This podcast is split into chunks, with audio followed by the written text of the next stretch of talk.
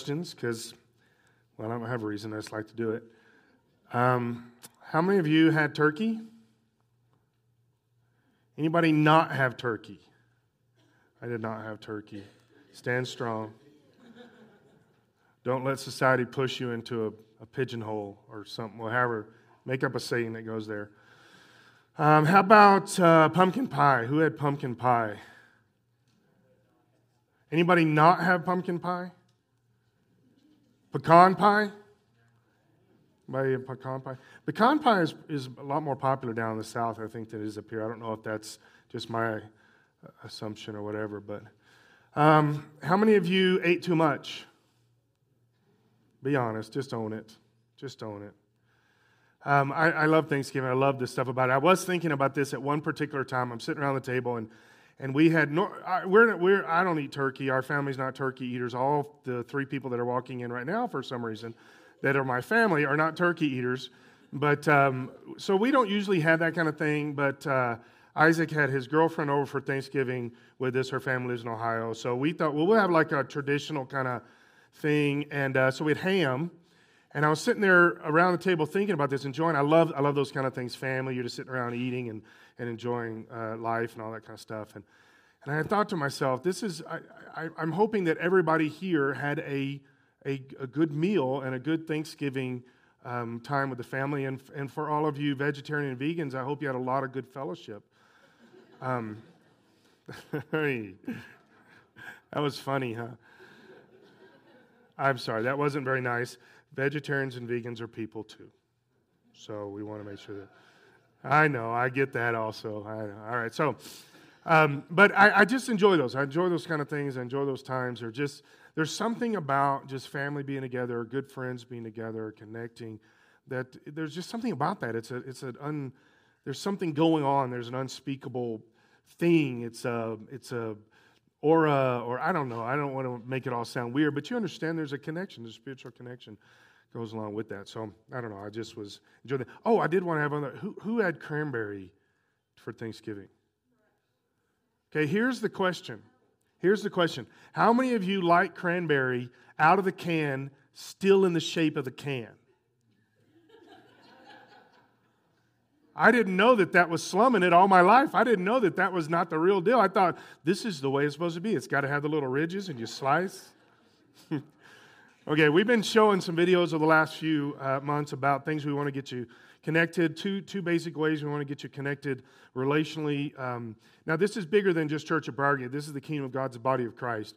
As a, as a Christian, you need relationships. You need to build Christian relationships. Um, and so we want to try to facilitate that here at Church of Bargate to some extent. So that's one way, is just relational connection. And then the other is we want you to do something. We want you to get involved in doing in the kingdom of God. And one of the, the, the windows, one of the opportunities that you can do that in is at Church of Briargate.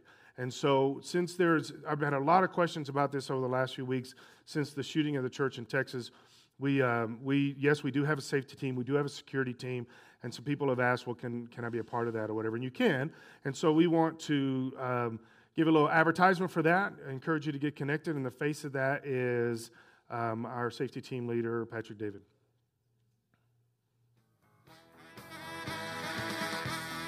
Hi, I'm Patrick David, head of the safety team here at Church of Briargate. Our goal is to provide a safe and friendly environment for all to worship and seek God. If you can pass a background check, can attend quarterly trainings, and are responsive with your email and phone calls, we could use you on the team. What this entails is spending one Sunday a month at least, being out in the foyer, being out in the sanctuary, and just keeping a watch over God's flock. If you're interested in this, please contact me if you see me at church, or contact the church, and they can give you my contact information. Thank you. I think I've mentioned this before, but I, I do believe that that also includes Um, that you get to wear one of those little earpieces, which is a big draw. How many of you would want to admit that's, you're like, I think I'm in because of that right there. Um, you can also talk into your wrist like this um, if you want. You'll be faking that. that. There's nothing about that that's true for us, but we won't judge you if you do that also. So um, I've been talking about heroes. Started last week, looked at superheroes. I kind of went over the history of superheroes and some of the stuff with that. And um, I, I've been mentioning the fact that uh, Aquaman has always been my favorite superhero. He is by far the coolest of all superheroes. I do get some pushback against haters, but I do believe that Aquaman is a cool. Now, I saw, I actually saw Justice League this week. I saw the movie, and I got one word to say about Aquaman. Aquaman is awesome. That's what I got to say about Aquaman. And he is by far the coolest of all of the people there. Even cooler than Superman. Superman can't breathe underwater. I know Superman's not there. I'm not blind. Come on. But, so here's something else. Let's let's go down the superhero thing, because I, I went over last week and went over the history of superheroes, where that came from, first kind of times we, even the first time we used the word superhero and some of that kind of stuff. There's an, there's an amazing draw from us. There's an emotional, mental connection that has to do with superheroes and why, and, I, and so I explained a, a lot of that stuff last week. I want to mention the fact that something else about the superhero mentality that's so enticing to us is the fact that it's super, the superhero, when you add the super to it, that it's different, that it sets it in in a separate kind of category, that these are not normal human beings. They they don't, they're not like you and I. They're something else. They get, they they are from a different planet. Um, they're from Amazon women place. Um, they are, they are, if we want to switch from uh, back and forth between D C and Marvel, they have, they get bit by a spider. Uh, they, they have uh, a power source embedded in the middle of their chest cavity. There's a lot of Uh, things that make them not normal, except Batman, and he's just really rich. And but there's been there's a debate whether he should be actually a superhero because of that whole thing. He's just a rich guy that kind of organized, but that's just my personal issues. Um, but the the idea that these are superheroes, we like that. We're drawn to that because they're they're bigger than us. There's an expectation that they're going to do supernatural things. In fact, I mentioned last week that one of the one of the things that happened in the in the sixties into the seventies was we saw the superheroes in the in the comic books and and uh, and, um, and even uh, some of the the different animation of that. The superheroes had a, a dark side or an evil side, but they just really did good things when when the time came. They did the right thing at the right time, and and I struggle with that. I don't like that. There's a whole there's whole other storylines within the superhero mentalities of, of the there's an evil God, there's an evilness within them. I don't like that. I, I want my superheroes to be superheroes. I want them to be perfect in everything. If you're gonna if you're gonna have superheroes, why not? Right? I I I, I deal with plenty of the evil lurking within within myself and within all of humanity. I don't need that from Superman. I want I, I it's it struggles. I struggle with the idea that, you know, Superman doesn't pay his taxes or something like that, that, that he needs to be the good guy across the board. And there's a, there's a magnetism to that that draws us toward that because it's a bigger than us mentality. And and, and understandably, and I think you can kind of get this, but even going back, the, the Christ mentality, the Christ theme is written into the superhero story on all levels. Um, but then there's this idea of just heroes. It's not superheroes, it's heroes. And this is the part that, that I think is pretty amazing, is that that we see heroes uh, around us on a regular basis. Uh, we really do. Not to not to overdo this or, or or try to make something of this, but I I believe that there are heroes right here in this room, that there are a lot of us are doing hero stuff on a regular basis. But, and here's the trick, is that we've got to we've got to think differently than the way society thinks. The way society defines heroes Uh, is different than the way I believe God defines heroes and the way we should define heroes.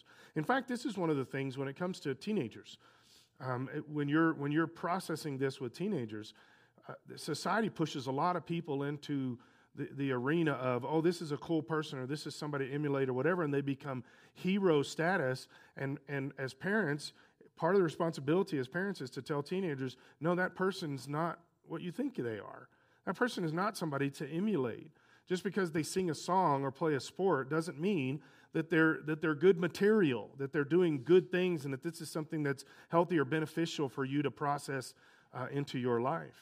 There are those people in our world, young and old. There are true heroes in our world, and there are true heroes right here in this church. And and part of the responsibility for us, I believe, is to define that, to really be able to define what what a hero is. And so last week I looked at At one aspect is this, this the thankful mentality, that God is really in charge and that we are thankful f- for Him, that we are seeing that. I want to I want to go a little bit different direction this morning and to look at um, to look at the, the uh, an, another kind of um, what I believe is actually very important. In fact, I believe this is one of the more important things in our Christian walk um, is the idea of consistency. And so going to uh, Daniel chapter uh, one, we're going to look at the three Hebrew children, Shadrach, Meshach, and Abednego, and, uh, and Daniel also, but not Daniel just at the beginning.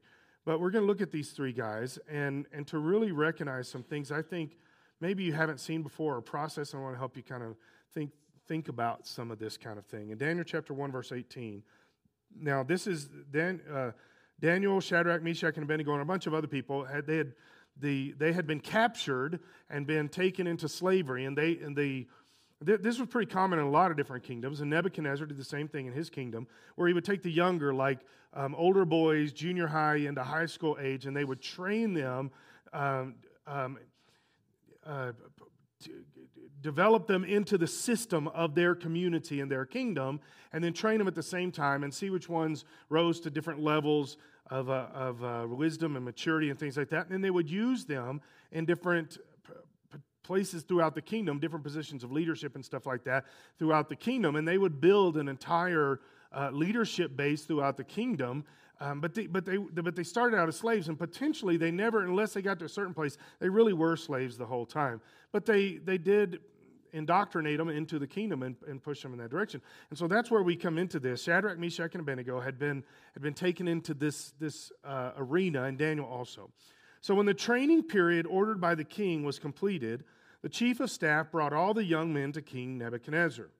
The king talked with them, and no one impressed him as much as Daniel, Han- Hananiah, Mishael, and, and Azariah, which is Shadrach, Meshach, and Abednego. You'll see that later. So they entered the royal service. Whenever the king consulted them in any matter requiring wisdom and balanced judgment, he found them ten times more capable than any of the magicians and enchanters of his entire kingdom. Now, what the training period was is they brought they were going to be uh, teaching them things at a certain time frame, and it wasn't very long; it was a few months.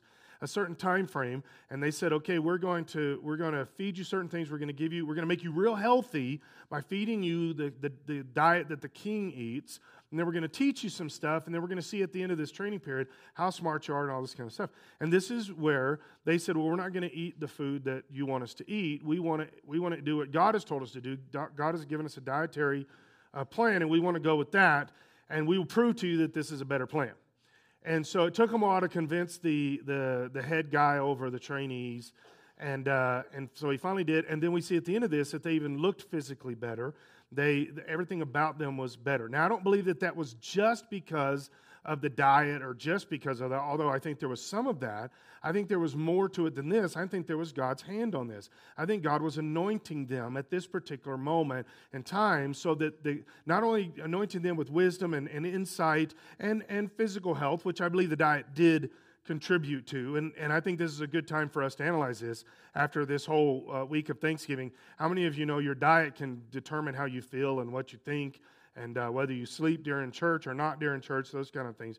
So the the idea that the diet did this, but then also God's anointing was upon this. Now, I've seen this at different times where God will anoint somebody for a specific uh, moment in time, and sometimes for a season or or something specific in their life, that God uses them, uh, anoints them, and makes them um, really good at what they do at different levels. Uh, I've seen this. I've experienced it in some different ways myself, and I've also been jealous of others in that circumstance too, when it looks like, well, God, you seem to be blessing them with that. But this is one of the things that I, I've come up to, and I can say it very confidently this morning, although I'm probably going to struggle with it in the future, is that this is not something that we really should, you know, analyze or or try to figure out why. Or God just does that sometimes. He just uses people in certain ways, and He anoints people, and He and He and He blesses people, and gives them open doors in ways that He doesn't do with everybody. That's not a negative thing. That's not a bad thing, because I, I honestly believe that He wants to do that with all of us more than He is doing. But some of this story, we need to process this, because while I do believe that God was, God's hand was upon Daniel, Shadrach, Meshach, and Abednego, and He used them supernaturally, and they rose through the ranks quickly because of God's blessing and God's anointing on their life, there's also more details to the story. They were very consistent and obedient to God in who they were. Years ago, I was in high school, and and um, good friend of mine in high school. There was there was three of us that, that hung out together uh, fairly well, and we all ended up being pastors. That's kind of weird, but um, but we hung out together, went to the same church. I wasn't a Christian. Um, one of the guys, his name was Richard, is a really good Christian guy. And then there was another guy, Mark. He was kind of in between. When he hung out with Richard, he was a better Christian than when he hung out with me, which I see as a very, he was a bad influence on me. But um, I wasn't trying to serve God, and Richard was. And uh, we were good friends. We we hung out together. And so w- one of the things that was, that was um, Richard used to irritate me all the time, because we'd be walking through the halls at school, and Richard was, would talk to somebody about Jesus. It drove me crazy. I wasn't trying to serve God. I didn't want anything to do with that. And it was it was irritating to me. And quite honestly, it was very convicting. Holy Spirit was convicting me because Richard stood for God. He was constantly, constantly standing for God. I go up to his locker, and he's standing there talking to a, a, a really pretty girl. And I would think, all right. So I'd go up, you know, and I want to I want to see what's going on. And maybe, you know, uh, throw some Mac Daddy in there and see what I can do. And And um, and I walk up, and and and Richard's saying something like, and that's how you accept Jesus. Would you like me to pray with you?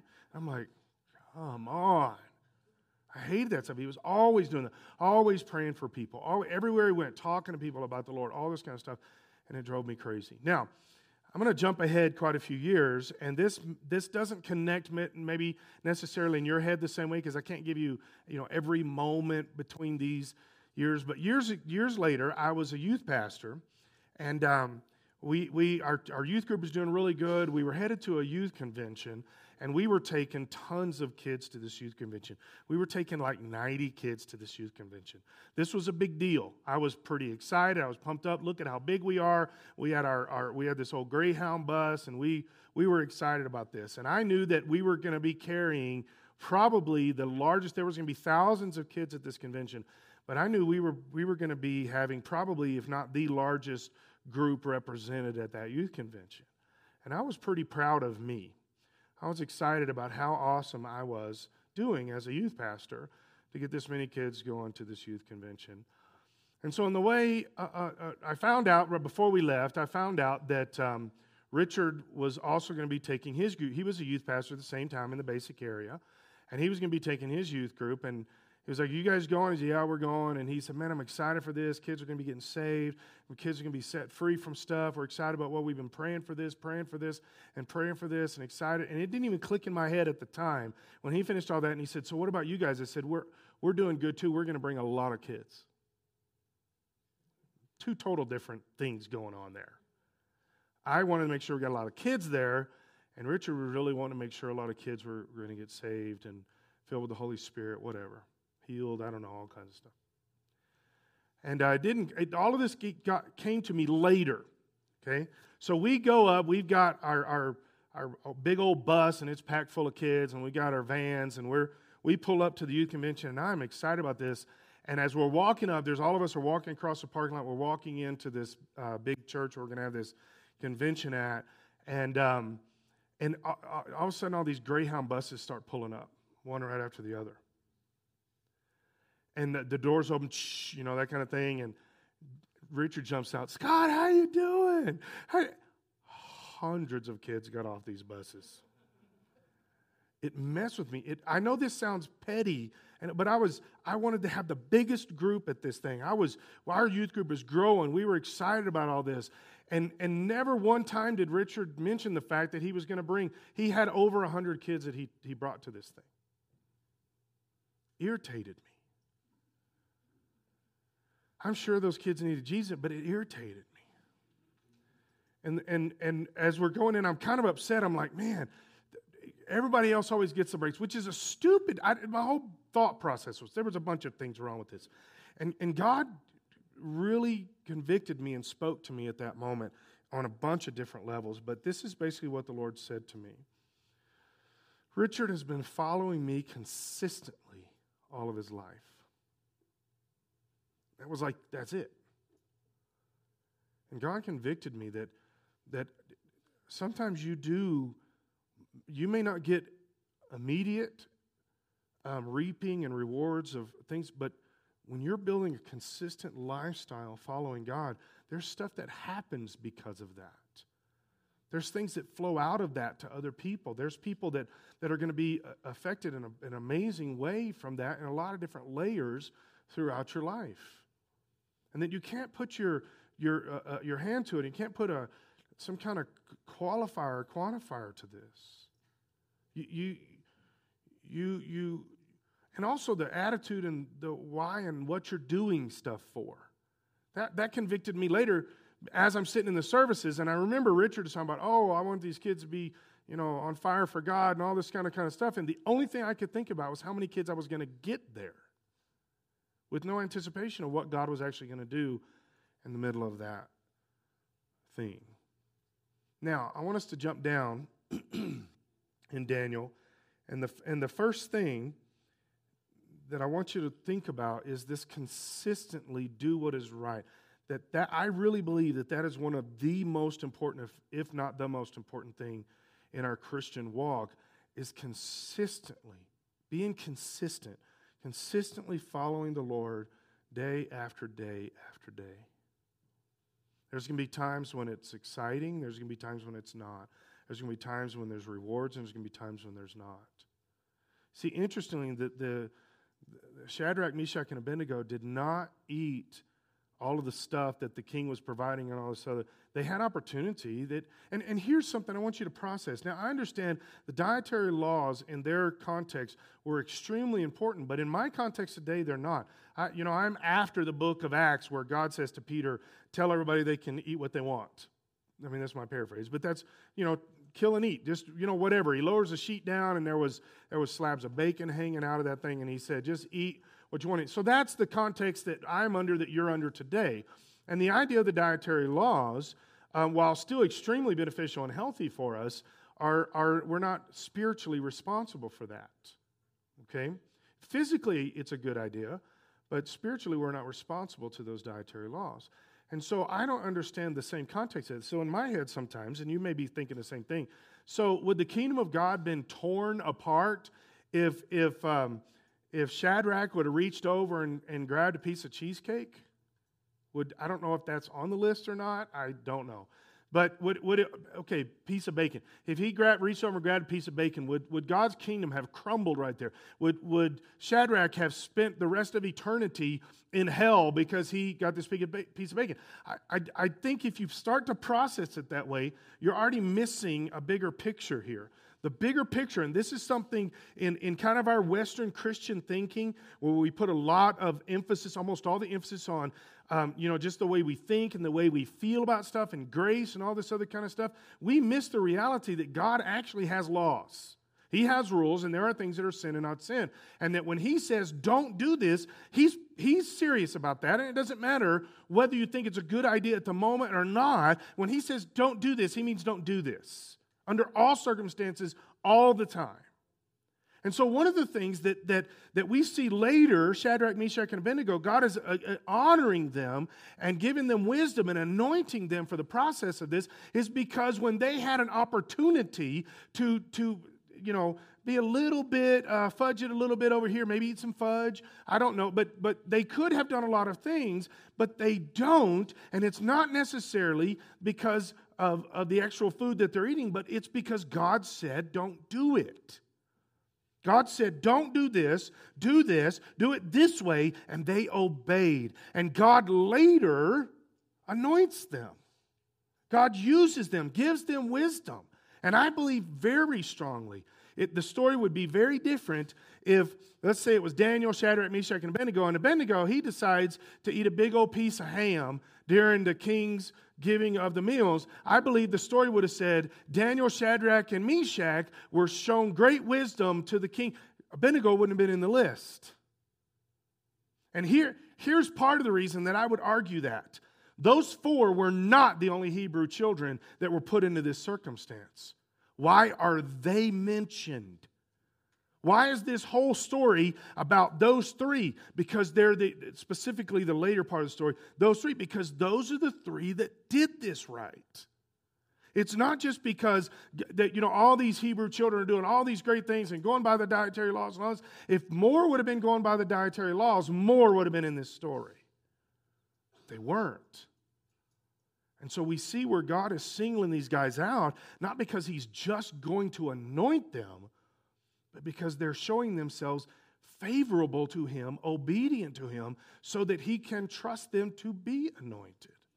And that's the part that gets lost on us sometimes. So we say, God, what about that person?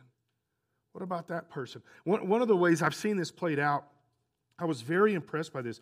There's a church in Chicago area that's called uh, Willow Creek Community Church, and it's pastored by a guy named Bill Hybels. And uh, Bill, I, I had this mentality years ago. This is fifteen, more than that years ago. I went to one of their pastor conferences there, and, and uh, my board had suggested, and I was like, okay, I guess I could do this. I can learn something. But in the back of my mind, I had this mentality. This church was the largest church in the United States for a long time. Okay, there's there's a there's a there's a couple other churches that are bigger now, but but they haven't got smaller. The other churches got bigger. But but I had this thought in the back of my mind, even as I went to the conference. I thought, well, I'm probably going to learn some really good stuff, but I'm probably going to be pretty disappointed because there's no way that church got that big without compromising. Right? Anybody else ever thought something like that? That's the only way you can be a really big church nowadays. Is you got to hand out cocaine at the door or something like that. I don't know what they're doing, but they got to compromise. That's the only way you can be. And so I went with that in the back of my head. I had that thought process going on. And I was horribly wrong. I sat at this conference and watched. They had some Christian authors, teachers, leaders, and they had um, a, a, a secular author that's very well known in the business world. Um, and at that particular time, the best known name in the business world when it came to leadership, and he was at the conference, and this guy was not a Christian. And I sat and watched for three days in front of about seventy thousand people in the building and about four hundred thousand people that were being simulcast. At the same time, I watched Pastor Hybels sit and witness to this guy constantly. Every time the guy would give some leadership, some Bill Hybels would bring it back around to Jesus. And it wasn't just because of the people. He was doing it because of that guy. At the end of the three days, toward the end of the three days, the guy stops and said, I, I just want to ask a question. He said, Bill, I, I've been here two and a half days now, and I feel like for two and a half days, all you've done is try to proselytize me. That's his word for witnessing. And Bill Hybels said, is that what it feels like? That's all he said. Is that what it feels like? In other words, that's what I've been doing. I was amazingly impressed by Bill Hybels, by Willow Creek. I was amazingly impressed because they consistently, consistently. I know one of the reasons that, that Bill Hybels pastors such a large church. He is a godly man and he's a faithful man. Consistently, consistently faithful. He wrote the book, Walk Across the Room. Some of you in one of our classes recently read this, where he's talking about the people that he witnesses to. He witnesses to his next-door neighbors and all that kind of stuff. Guys, he's doing better than a lot of us do on a regular basis. Being consistent. This is a big deal with this, being consistent. Daniel chapter three, verse twelve. But there are some Jews, Shadrach, Meshach, and Abednego, whom you have put in charge of the province of Babylon. Remember, he put them into positions of authority? Well, then he makes this big statue, and he says, I want everybody to worship this. This was a trick. Okay, makes this big statue, and everybody worshiping. All these guys are trying to trick um, Nebuchadnezzar into doing something, killing Daniel, Shadrach, Meshach, and Abednego. We had already seen it with Daniel. I mentioned that a couple months ago, where Daniel consistently prayed. They tried to get Daniel taken out of leadership. Why? Because people don't like people of moral code being put into high positions of authority. In, in ungodly societies, which, by the way, is what we are in in America right now, anytime somebody has a strong moral code and an affinity for Christ, we, we, will, we will try to sideline them. The media will try to take them out. The government will try to take them out of those positions of authority and responsibility. Again, the example I used last week, this is a big one, Tim Tebow got run out of the N F L because he knelt. Don't ever let somebody tell you it's because of his abilities. We, the Broncos need a quarterback right now. Why don't we just call him? Just call him. I don't know. So he got he got pushed out of the N F L because he knelt, and we put somebody else up on a pedestal because they knelt. And the reason is because they're kneeling for two different reasons. One is not okay to society, and the other one we're going to put into a position of prominence. And the, and the sad part is, as a society, we just go, yeah, yeah, yeah. When you, when you stand for God under all circumstances, you're going to be pushed away. You're going to be ostracized. There are, there are some other amazing, speaking of the N F L, there are some other amazing Christian men all through the N F L, and you don't hear about them ever. Never. You hear about the guys beating their wives. You hear about the guys kneeling because our country is such a horrible racist country. All these different things. What about these guys that are saying the opposite? I'll give you one. Herschel Walker just came out with a great statement this week. Look it up. Solid statement about this whole kneeling thing. I was very impressed by it, but I'm not going to tell you what it is. So they, they're trying to trap these guys, get them out of leadership. They pay no attention to you, Your Majesty. They refuse to serve your gods and do not worship the golden statue that you've set up. Why do they not worship the golden statue? Think about this. The same reason they don't worship the golden statue is the same reason they chose broccoli over bacon. Right? Here's something we get. We're such a personality-driven and importance-famous-driven thinking society in America today. It's, it's a very weird thing. It, it wasn't like this when I was a kid. It was some, but not like it is nowadays. It's like every time we turn around, I got to know who's brushing their teeth on Facebook. I don't care.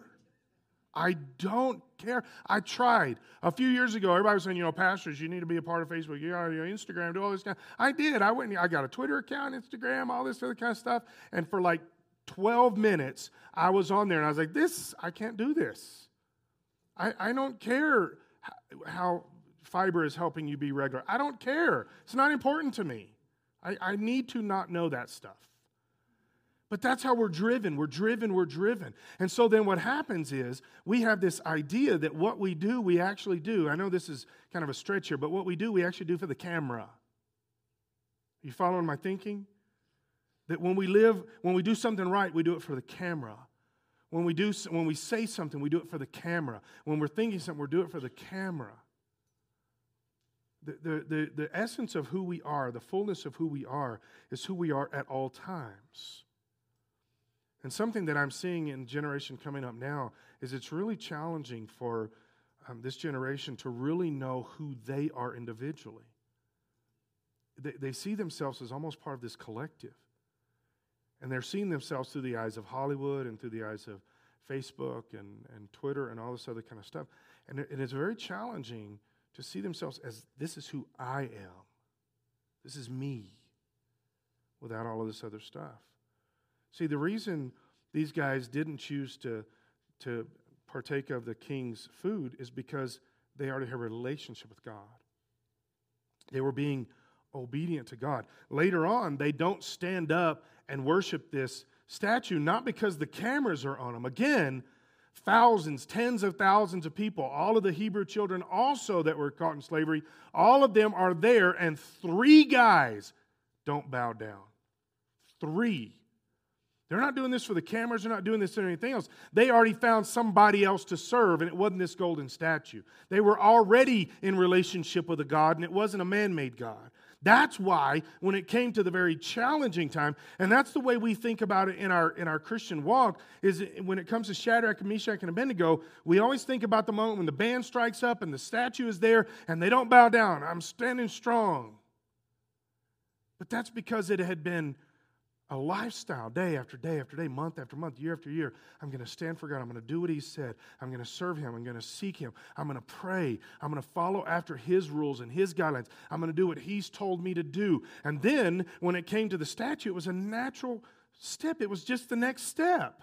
It wasn't this grand event that they had planned and, and, and decided we're solidarity. The three of us are going to stay standing. I'll give you one that you might not have processed before.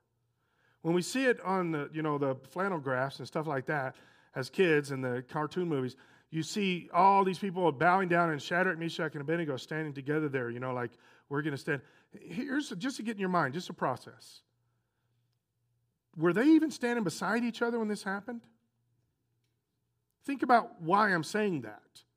This wasn't a, hey, are you going to stand? No, I'm not going to stand. I mean, are you going to kneel? No, I'm going to stand. Are you going to kneel? No, I'm not going to kneel. Let's, the three of us, let's do this together. I don't believe that's what happened there. I think there's a good chance they weren't even in the same area. And when the band played and everybody bowed, one guy over here, one guy over here, and one guy over here are standing because I'm not going to bow to that idol. I serve God.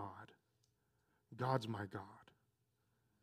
And they, while they were brought in later together to be questioned, there's a good chance that they hadn't discussed this ahead of time. We don't know either way. But what we do know is they did not bow, because that's not who they were. I believe that there are heroes in this room, that there are times, opportunities you've had to bow and you haven't, that you've stood. And sometimes it'll cost you something. This is something else that happens in American Christianity. We think there needs to be immediate return. If I don't bow, the heavens open and chocolate candies fall out from the sky. Sometimes that's not what happens. In fact, I would say, just from experience, that ha- that doesn't happen most of the time. We stand. So Nebuchadnezzar said, "Is it true, Shadrach, Meshach, and Abednego, that you refuse to serve my gods or to worship the gold statue I've set up? I will give you one more chance to bow down and worship the statue I have made when you hear the sound of the musical instruments." I've always wondered why he gave them another chance. I think part of the reason is because he likes them. They're, they're high up in his, his uh, kingdom. They're in positions of leadership. The same reason that it, it crushed him when Daniel was um, thrown in the lion's den. Oh, I don't want Daniel beaten. He really liked Daniel. Same way with these guys. I think he really liked them. But there seems to be more. Why, why does he get so mad in a minute, but he gives them a second chance? I don't have an answer for that, by the way. I was just wondering. So I'll give you one more chance. But if you refuse, you will be thrown immediately into the blazing furnace. And then what God will rescue you from my power? Shadrach, Meshach, and Abednego replied, "Nebuchadnezzar, we do not need to defend ourselves before you." That's an interesting statement. Because that's a, that thought process is, is a loss on an American culture. We don't understand that thought process. I don't have to defend myself to you. What they're saying is, see, we think about it in a physical way. You're not the boss of me. You can't tell me what to do or how not to do or whatever. We think about it on a physical level. In other words, we are we are accountable physically to stuff. I, I, I've been in many jails and prisons over the years, going and pray with somebody, talk to somebody, and, and everybody gets saved in prison. But then when, when you're sitting there with them, they I, I've had this happen a few times where they say, um, well, I'm a Christian now, so pray that God will get me out of here. Well, here's something, though. You you... There's a time frame you're supposed to be in here. Just because you get saved doesn't mean that changes. Well, I caused myself all these problems. Now that I'm a Christian, shouldn't God fix all the problems? I've seen God fix some pretty amazing problems. But what he says is when you accept Jesus Christ as your Savior, you become a new creation. You are brand new. All your, all your circumstances are not new. They're all the same circumstances. Still on the same planet. And sometimes you have to still be in the situation that you're in because you got yourself there. Now, that doesn't mean who you are in it has to be the same. You definitely are changed by the presence of God. But we have this mentality that, that there should be some kind of immediate return on something that I'm doing because I am not accountable on a physical level. And what these guys are saying is the exact opposite. They're saying physically, you're about to throw us in the fiery furnace. You're the king. There's nothing we can do about that. Physically, we are accountable to you. But spiritually, we're not accountable to you. Spiritually, we belong to God. So we don't have to defend ourselves to you. You think we've done something wrong? This is who we are. We're not changing that. We're not defending ourselves to you. You, you got to do what you got to do. But we belong to God. See the difference in the thinking mentality there? Physically, sure, you can control me. That's the opposite of America. You can't control me. You can't tell. You know, we I, I know I pick on this stuff all the time, but we'll we'll pick it. That, that, you know, some a graduation. The kids can't pray at a graduation. Some kid gets up and prays at the graduation, and every, everybody gets all mad and does all this stuff. We're upset. We're, you better let them pray at that graduation. That, that, to me, drives me crazy. Not because of that. That's all good. Let the kid pray at the graduation. I believe that. I believe that's their right, and I believe that, that socialism says you can't do that. A free country can't tell you not to do that. Socialism says. But here's the thing. Is we the Christian world gets all up in arms about this, and this is what I always want to ask. Everybody's sitting in that stadium that's all mad because this kid can't pray. How many of you are praying at home? How many of you are praying with your kids? How many of you, how, do the parents of that kid pray with them? Probably a good chance they are. That kid wouldn't be standing up doing that, but You understand what I'm saying? We get all of it. You are not, let us not pray. You can't tell us. You're not the boss of us. When's the last time you prayed? Ought six. You know, I don't, there's somewhere, somewhere there needs to be some continuity, some consistency. Consistency. This is, this is the part that is, I think, is so important for us, the consistency of this. My great-grandmother, she died at one hundred three. She was very healthy at that one hundred three, by the way. Um, she was a woman of prayer. She prayed, she prayed, she prayed. And one time, me and my brother went and stayed with her, and I remember laying in bed. We had gone to bed, and I'm laying in bed, and and uh, she's in her room praying, just praying, praying for, seemed like forever. I was a little kid. I'm sure it was just an hour or two, but it seemed like she prayed all night long. One time, I, I got up to go to the bathroom, more to check on great-grandma, and uh, and I look in there, and she's knelt down. She got this this white gown thing on, and she's knelt at her at her bed, and she's praying. This one was a, a woman of God. See, I believe those people are the heroes, the consistent. I'm going to serve God day after day, and I'm not going to falter. I'm not going to give in. I'm not going to be lazy. I'm going to serve God. Why?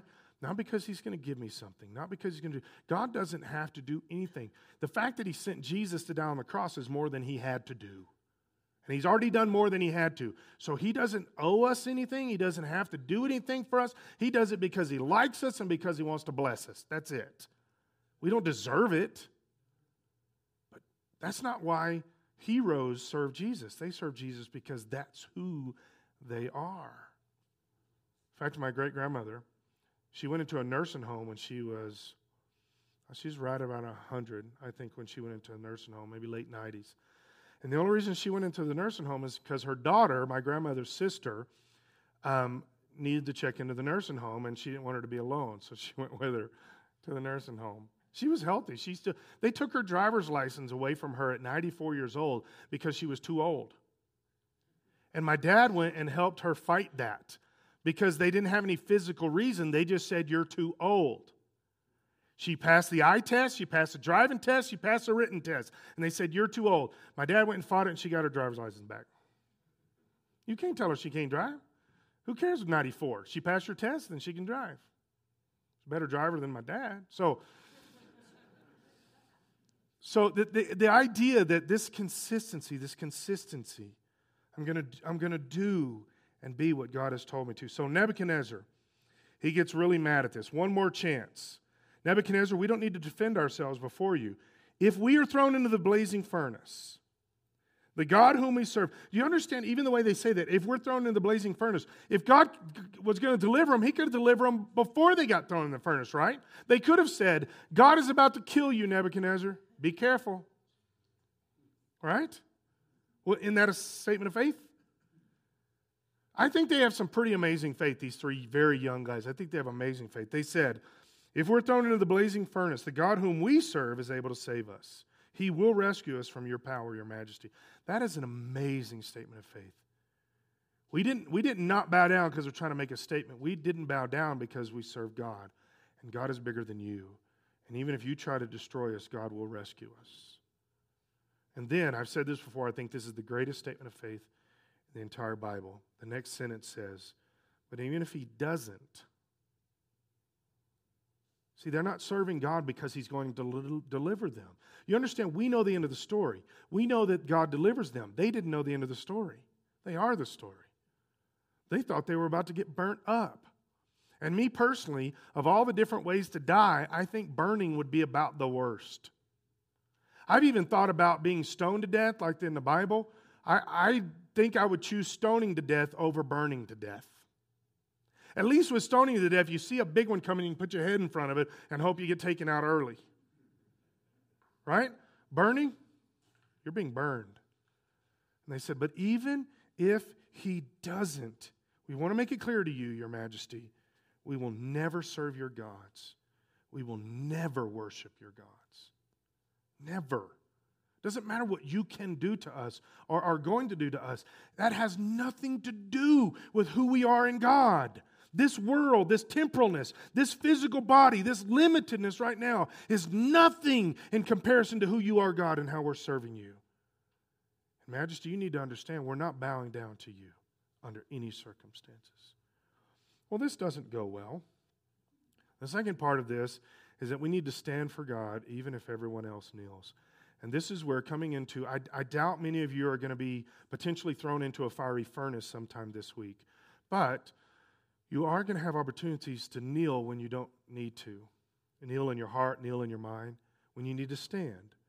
You're going to have those opportunities. Many of you have these opportunities regularly. You know what it is to make the decision and that that that you stand. And I believe the fact that you're sitting here right now is, is proof that, that most of us, if not all of us in here, are standing on a pretty regular basis, right? There has to be something that we're standing or you probably wouldn't be here. But I also know for myself too that you have opportunities to kneel, and it's so easy to kneel sometimes. It's so easy in, in a spiritual, visual kind of way. It's so easy to reach for a piece of bacon when God wants you to reach for broccoli or Brussels sprouts. Ah, I hate those things. Stand for God even when everyone else kneels. Down to chapter three, verse twenty-two. And because the king, in his anger, had demanded such a hot fire in the furnace, the flames killed the soldiers as they threw the three men in. Now, that seems like just a detail along the way, but I really appreciate that Nebuchadnezzar wanted to get it so hot it killed these guys. Not because I wanted these guys to die. I didn't know them. But because that, thirty-five hundred years later, I can sit and say, uh, that was pretty hot fire. That wasn't a fake fire. That wasn't a visual fire. That was a really hot fire. It destroyed the guys that got close to the outside of the door as they're throwing the three Hebrew children into the inside of the furnace. But suddenly Nebuchadnezzar jumped up in amazement and he exclaimed to his advisors, "Didn't we tie up three men and throw them into the furnace?" "Yes, Your Majesty, we certainly did," they replied. "Look," Nebuchadnezzar shouted, "I see four men unbound walking around in the fire unharmed. And the fourth looks like a god." This is one of those things. I was sitting in a Sunday school class, like third or fourth grade, and they, they were talking about nothing on them burned. Their clothes didn't even smell like smoke, all the stuff that we see here. And I raised my hand, and I said to the teacher, "But they were tied up, the ropes burned." You could see the teacher was like, "That's a good point." You know how I know that? Because he said they're unbound, which means they were bound when they put them in there.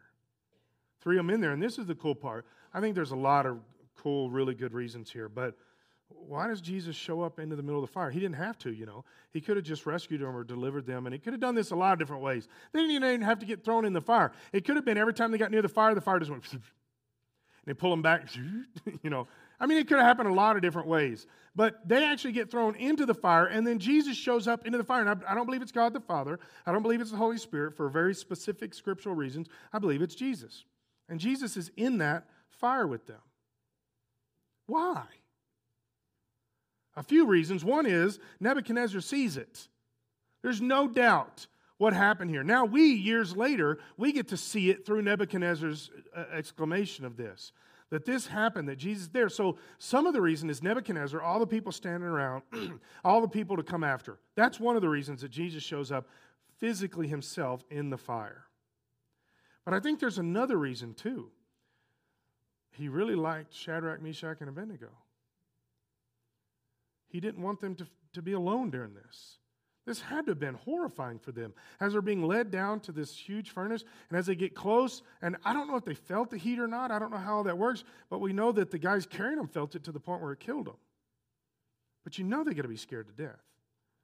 You get down there, and then all of a sudden Jesus steps in with them. I would like to have seen, that's one of those moments when you want to hear what actually happened.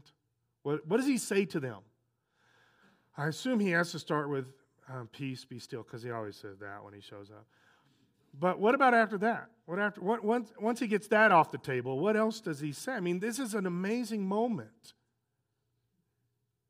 I have a couple suggestions. One, I think somewhere in there, he had to have said, "Guys, you've done good. You stood strong. You've done well." There had to have been some of that in there. How do I know that?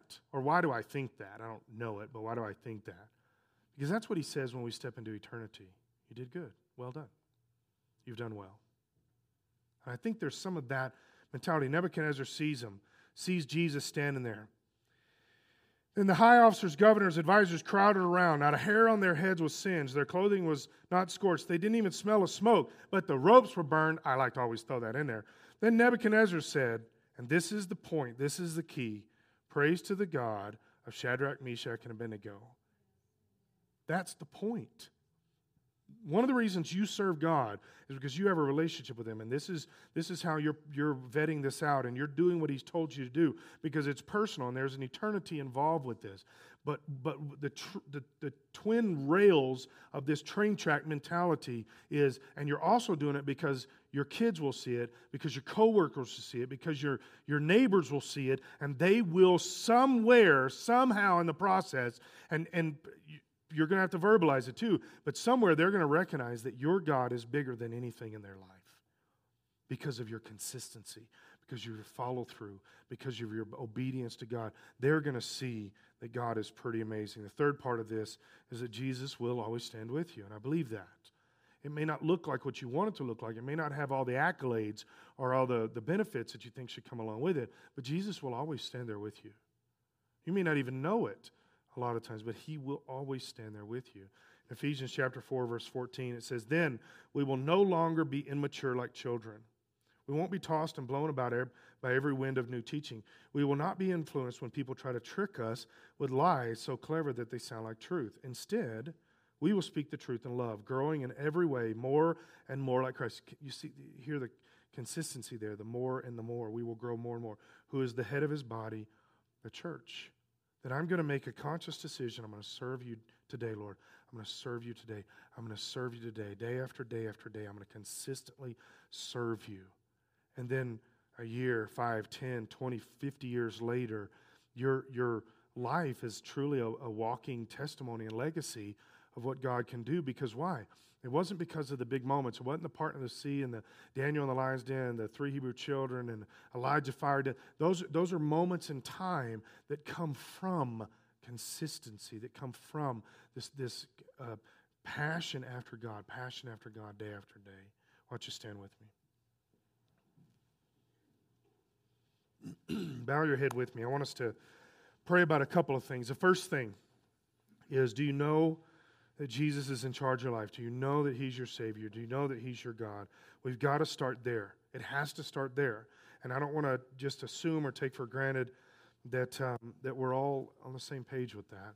But if you say, Jesus, I need you to be in charge of me, um, we want to pray with you. We want to pray together. We're not, we're not going to have you step out or come down front or anything like that. We're all going to pray together. But if you say, that, that's me. I need Jesus as Lord over my life. I need Him in charge of me. God over my life, I'd like you to raise your hand real quick. Okay. All right. Okay.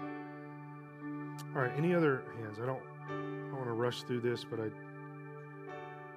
you get it. Okay. All right. So we want to pray about this first, and I'd like you to do the best you can to make this your prayer from your heart. But we're just going to ask Jesus to be in charge of us, and we're all going to pray this together. I'm going to give you a prayer you can repeat with me, but but but make it yours. Um, add to it. I mean, whatever. But make it your prayer. But let's let's pray this together. Lord God, I need you to be God over my life. I ask you to forgive me and wash me clean of anything I've ever done that's not pleasing to you. And I want to spend the rest of my life serving you. In Jesus' name, amen. God, thank you for your amazing grace, your wonderful presence, your forgiveness. Thank you for washing us. Lord, I, I, I pray that, that there's nobody in this room that's struggling with whether you can do that or, or just did that. Lord, wash us clean and let us know it. Let us know it. Thank you for this. God, open our hearts up to truly think about what it means to be consistent, to stand for you under all circumstances. And Lord, if there's if there's moments that are going through people's minds right now of when they have not stood, Lord, convict them, help them to, to get that right before you. Lord, but also show us moments when we have stood and that, that you that you are proud of that, that you were standing right there with us. God, we want to we want to be who you want us to be. God, we fight so much against who we want us to be. So, Lord, help us with that right now. Keep your head bowed. I'm going to ask you this question. It's, this is not a raise your hand kind of thing. This is to process this. But I do believe that the, I do believe that more of you in here are heroes than you think you are. And I believe that you're doing what God has told you to do in way more ways than you give yourself credit. And and I also know that there's times when you're not. Um, own both of those. But to say, Lord, I really want to stand for you. And if there's something specific that you know is, is wrong and needs to be changed, change that. Talk to him right now about that and change that. But to say, Lord, I want to stand for you. I want my I want my family to see me standing for you. I want my neighborhood to see me standing for you. Not in a pride, look at me way, but is a but in a I want to glorify God. I want to stand. I want to stand and be who you've told me to be. Lord, you you open up our hearts with this. Lord, I, I know that you want to use us way more than we're being used. God, and I believe you want to open many, many more doors than are being opened. So, God, help us to be who you've called us to be. Help us to be that person, that person you can trust, that you know when you need us, that we will be who you need us to be. We will pray with somebody. We'll witness to somebody. We will stand for the, for the right and your word when maybe everybody else is not. God will be who you've told us to be. Lord, anoint us. Anoint us for this. Pour out your spirit into our hearts and our minds. God, and I pray that as a church body too, that we would we'd be a church body that will do what you've told us to do. That we will stand, we be consistent day after day after day. We'll be consistent. Lord, I pray this for myself, as a pastor, as a as a Christian, as a parent, as a husband. Lord, I ask you to help me to be consistent. That I don't want I don't want you to look bad because of something that I've done. Lord, I want to be consistent. In the name of Jesus. I thank you for this. Lord, fill us with your presence. Help us to be that. In Jesus' name. Amen. Before